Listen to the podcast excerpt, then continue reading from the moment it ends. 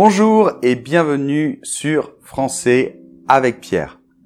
Alors aujourd'hui, je vais vous parler du système éducatif français. Alors en effet, ça mérite bien une petite explication car ce n'est pas toujours facile de s'y retrouver. Mais avant de commencer, je voulais juste vous dire que l'on vient de sortir un nouveau cours sur français avec Pierre. Il s'agit du cours français progressif 2 version en ligne. C'est un cours extraordinaire. Il y aura une offre, bien évidemment, pour le lancement du nouveau cours. Je vous en reparle à la fin de la vidéo. Le système éducatif français est un véritable labyrinthe dans lequel on peut se perdre facilement. Pour faire simple, on va commencer par les plus petits, les plus jeunes, et puis on va monter petit à petit. Alors en fait, on peut très bien mettre euh, les enfants à la crèche, on appelle ça la crèche, euh, quand ils ont seulement quelques mois. Cela ne fait pas vraiment partie du système éducatif français. C'est ce que l'on appelle la crèche. L'école, réellement, commence au primaire. Donc le primaire, ça va de l'âge de 3 ans à l'âge de 10 ans. Le primaire est divisé en deux parties. Première partie, l'école maternelle. À 3 ans, on rentre en petite section. À 4 ans, en moyenne section. Et à 5 ans, en grande section. La deuxième partie du primaire, c'est l'école élémentaire qui est divisée en 5 années donc de l'âge de 6 ans à l'âge de 10 ans plus ou moins. Première année, c'est ce qu'on appelle le CP, le cours préparatoire. Deuxième année, CE1, cours élémentaire 1. Troisième année, CE2. Quatrième année, CM1, ça veut dire cours moyen 1. Et dernière année du primaire, c'est le CM2. Donc voilà, ça c'était de 3 ans à 10 ans. Et maintenant, quand les enfants ont environ 10 ans, hein, parce que ça peut varier suivant la date de naissance, ils passent dans ce que l'on appelle le secondaire. Donc à partir du secondaire, ils vont avoir plusieurs professeurs, un professeur pour euh, les mathématiques, un professeur pour euh, l'histoire et la géographie, un professeur euh, pour les sciences, etc. Donc le secondaire se divise en deux, le collège et le lycée. Le collège, ce sont les quatre premières années. Donc on a environ euh, entre 10 et 14 ans. Donc ces années s'appellent la sixième, la cinquième, la quatrième et la troisième. Hein on y va crescendo suivant l'âge. À la fin de la troisième, en fait, les élèves vont passer ce que l'on appelle le brevet des collèges ou le brevet. Alors il s'agit en fait d'un petit examen. Le passage au lycée ne dépend pas de cet examen. C'est juste un examen assez général euh, avec des connaissances, on va dire, basiques que, en fait, tous les Français doivent normalement avoir puisque l'école est obligatoire jusqu'à l'âge de 16 ans en France. Donc théoriquement, tous les enfants français ont passé le brevet des collèges. Alors après le collège, ils passent au lycée. Donc le lycée est divisé en trois années, la seconde, la première et la terminale. Donc en terminale, on a 17 ans ou 18 ans. À la fin du lycée, c'est-à-dire à la fin de la terminale, en juin à peu près, on passe un examen très important qui s'appelle le baccalauréat. Alors souvent on appelle ça le bac. Donc cet examen est très important parce que on est obligé de le réussir, c'est-à-dire d'avoir la moyenne. Alors, la moyenne, en fait, en France, généralement, les notes sont sur 20.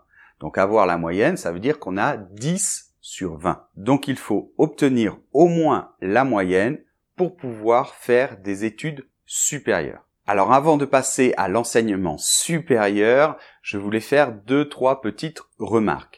Comme cette chaîne Français avec Pierre s'intéresse à l'apprentissage des langues, je voulais parler un petit peu des langues. Alors moi, quand j'étais euh, jeune et quand j'étais collégien, eh bien en fait, on apprenait euh, notre première euh, langue, à part le français bien évidemment, notre première langue étrangère, on l'apprenait en sixième et c'était l'anglais. Et après en quatrième, on pouvait choisir une autre langue. Aujourd'hui, ça a changé et heureusement, en général, les enfants apprennent l'anglais dès le primaire. Et c'est en cinquième qu'ils choisissent une deuxième langue. Donc c'est très souvent l'espagnol ou l'allemand. Ensuite, je voulais parler du système privé ou public. Alors, il existe des écoles. Alors, le mot école est un mot très générique qui englobe un petit peu tout cela, d'accord? Donc, il existe des écoles ou des établissements privés et aussi publics. Donc, les établissements publics en France sont gratuits, d'accord?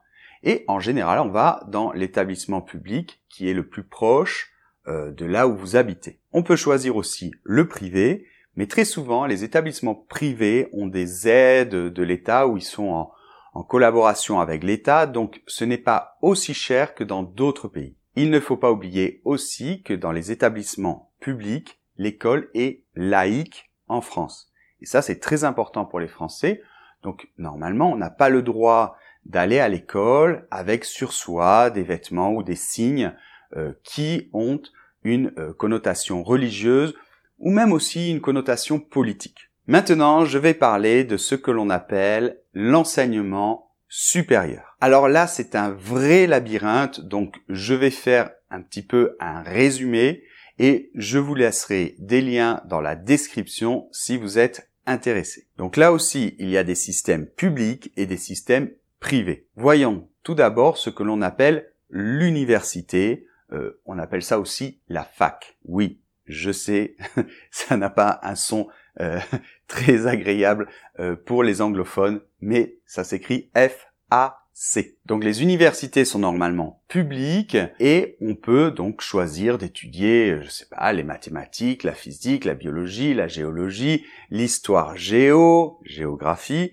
la philosophie, lettres, etc. Donc les trois premières années, on appelle ça la licence, et après il y a euh, le master 1 ou master 2, d'accord? Donc ça, ça fait cinq ans, et après on peut choisir de faire un doctorat. Si on veut être professeur, alors à un moment dans votre parcours, vous allez vous dévier un petit peu, et vous allez pouvoir passer euh, un concours, donc pour être professeur, euh, par exemple dans les collèges ou dans les lycées ou à l'école les petits. Dans l'université, il y a aussi des systèmes un petit peu plus courts, d'accord, qui sont plus euh, dirigés vers le monde du travail, plus concret. Donc il y a des cycles plus courts aussi qui sont possibles. Je ne vais pas rentrer dans tous les détails. Si vous voulez faire des études de santé, alors maintenant il y a un tronc commun, c'est-à-dire qu'en première année, vous devez passer un concours, et si vous réussissez ce concours, si vous êtes parmi les meilleurs étudiants, eh bien, vous pourrez rentrer en deuxième année et décider de faire soit médecine, dentiste, sage-femme, et je crois que maintenant il y a euh, physiothérapie aussi qui est mis euh, dans ce tronc commun. Alors c'est très difficile parce que le concours d'entrée de première année est extrêmement sélectif. Bien, tout cela était public, maintenant il y a tout ce qu'on appelle les écoles ou les grandes écoles. Alors là, il y a des alternatives, soit publiques, soit privées. Il y a tout d'abord les écoles d'ingénieurs. Alors, les écoles d'ingénieurs, il y en a énormément en France. Généralement, elles sont publiques, d'accord? Et donc, généralement, ce qui se passe, c'est qu'après le baccalauréat, on fait deux années de prépa. C'est la préparation pour préparer des concours pour euh, entrer dans ces écoles d'ingénieurs. Et donc, pendant deux ans, on se prépare. Et à la fin de la deuxième année, eh bien, on va voir plein d'écoles et on fait euh, des examens et souvent, ben, on peut par exemple réussir euh, deux ou trois écoles et on choisit laquelle on préfère. Parmi les écoles d'ingénieurs, il y a de très grandes écoles très renommées en France, comme par exemple Polytechnique. Ça, c'est ce qu'on appelle le must, et c'est vraiment les plus grosses têtes qui réussissent à rentrer dans ces écoles. Elles sont extrêmement difficiles. Généralement, quand on sort de là, on devient euh, le patron euh, d'une grande entreprise, ou par exemple, on peut travailler pour l'État aussi, pour des entreprises d'électricité, mais on est à un très haut niveau. Ensuite, parmi ces écoles, il y a toutes les écoles de commerce. Bon, alors là aussi, il y en a énormément, et là, il y a beaucoup d'écoles privées, ou aussi quelques écoles public. Donc là, pareil, euh, il y en a certaines, il faut euh, se préparer pendant un an ou deux, et après, on fait des concours pour entrer dans différentes écoles. En général, les écoles d'ingénieurs ont tout un assez haut niveau, ce sont de bons élèves qui y rentrent. Les écoles de commerce, c'est beaucoup plus euh, dispersé, c'est-à-dire que il y a de très très bons élèves qui rentrent dans des grandes écoles de commerce, mais il y a aussi des écoles de commerce privées qui sont vraiment d'un niveau beaucoup, beaucoup plus bas. Il y a aussi des écoles pour tout ce qui est politique, comme notamment Sciences Po, et une grande, grande école pour euh, les grands fonctionnaires, les hauts fonctionnaires euh, français, souvent les hommes politiques, c'est ce que l'on appelle l'ENA. Il y a aussi des prépas pour euh, tout ce qui est lettres, donc je pense à Kine, Hippokine, et pour entrer dans des grandes écoles, ce qu'on appelle les lettres. Bon voilà, ça c'est vraiment, on va dire, le principal. Après, il y a d'autres choses, comme par exemple, je n'ai pas du tout parlé euh, de tout ce qui est les beaux-arts, de l'école euh, d'architecture. Il y a aussi vétérinaire qui est très difficile. Il y a des cycles plus courts, de plus en plus, euh, on essaie de faire des cycles plus courts et plus proches des attentes des entreprises. Bref, je vous laisse quelques liens dans la description si vous êtes intéressé. Bien, finalement, je voulais parler d'une dernière chose parce que ça peut peut-être vous intéresser. En France, il y a beaucoup de systèmes de bourses d'études, d'accord?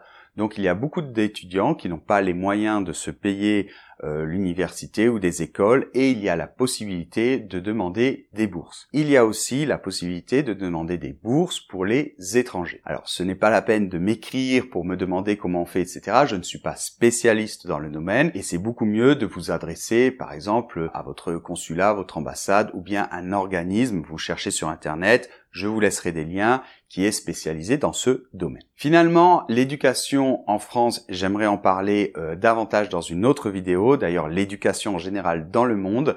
Si vous êtes intéressé, si vous voulez que je fasse une vidéo et que je vous donne mon opinion sur le système éducatif en général et comment on pourrait peut-être l'améliorer, eh bien je peux faire cette vidéo, vous me le dites dans les commentaires. En tout cas, si on compare à d'autres pays dans le monde, le système éducatif est quand même assez bon. On peut dire qu'avant c'était euh, vraiment un top niveau peut-être dans le monde entier et qu'aujourd'hui ça s'est comme un petit peu démocratisé et le niveau a eu tendance ces dernières années à un petit peu baisser, mais ça a permis une certaine démocratisation. Donc voilà, je sais qu'il y a beaucoup de personnes qui me posent ces questions, euh, souvent aussi dans mes classes, euh, mes élèves me demandent, et donc aujourd'hui j'espère avoir un petit peu éclairé euh, mes étudiants. Maintenant je vais parler un petit peu de notre nouveau cours. Donc comme je l'ai dit au début de cette vidéo, vraiment on a fait un effort incroyable, on a travaillé avec toute l'équipe de Français avec Pierre pendant plusieurs mois, et c'est un cours extraordinaire. Donc, il permet à des étudiants qui ont un niveau faux débutant, euh, intermédiaire,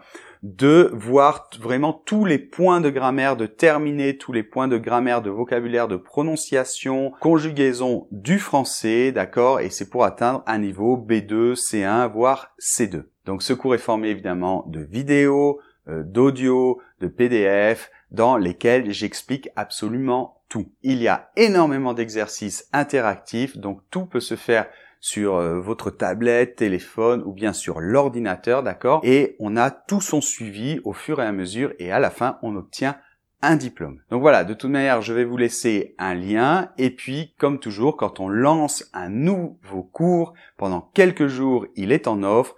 Donc je vous laisse euh, le code promo. On a choisi étudiant. Donc avec ce code promo, vous aurez 30% sur ce cours pendant quelques jours, donc profitez-en. Je vous laisse tous les liens dans la description de la vidéo et puis ça va certainement apparaître aussi sur la vidéo. Je vous embrasse très fort, continuez à apprendre du français, c'est une des meilleures choses qu'on peut faire dans la vie. Portez-vous bien et on se retrouve dans une prochaine vidéo si vous le voulez bien. Au revoir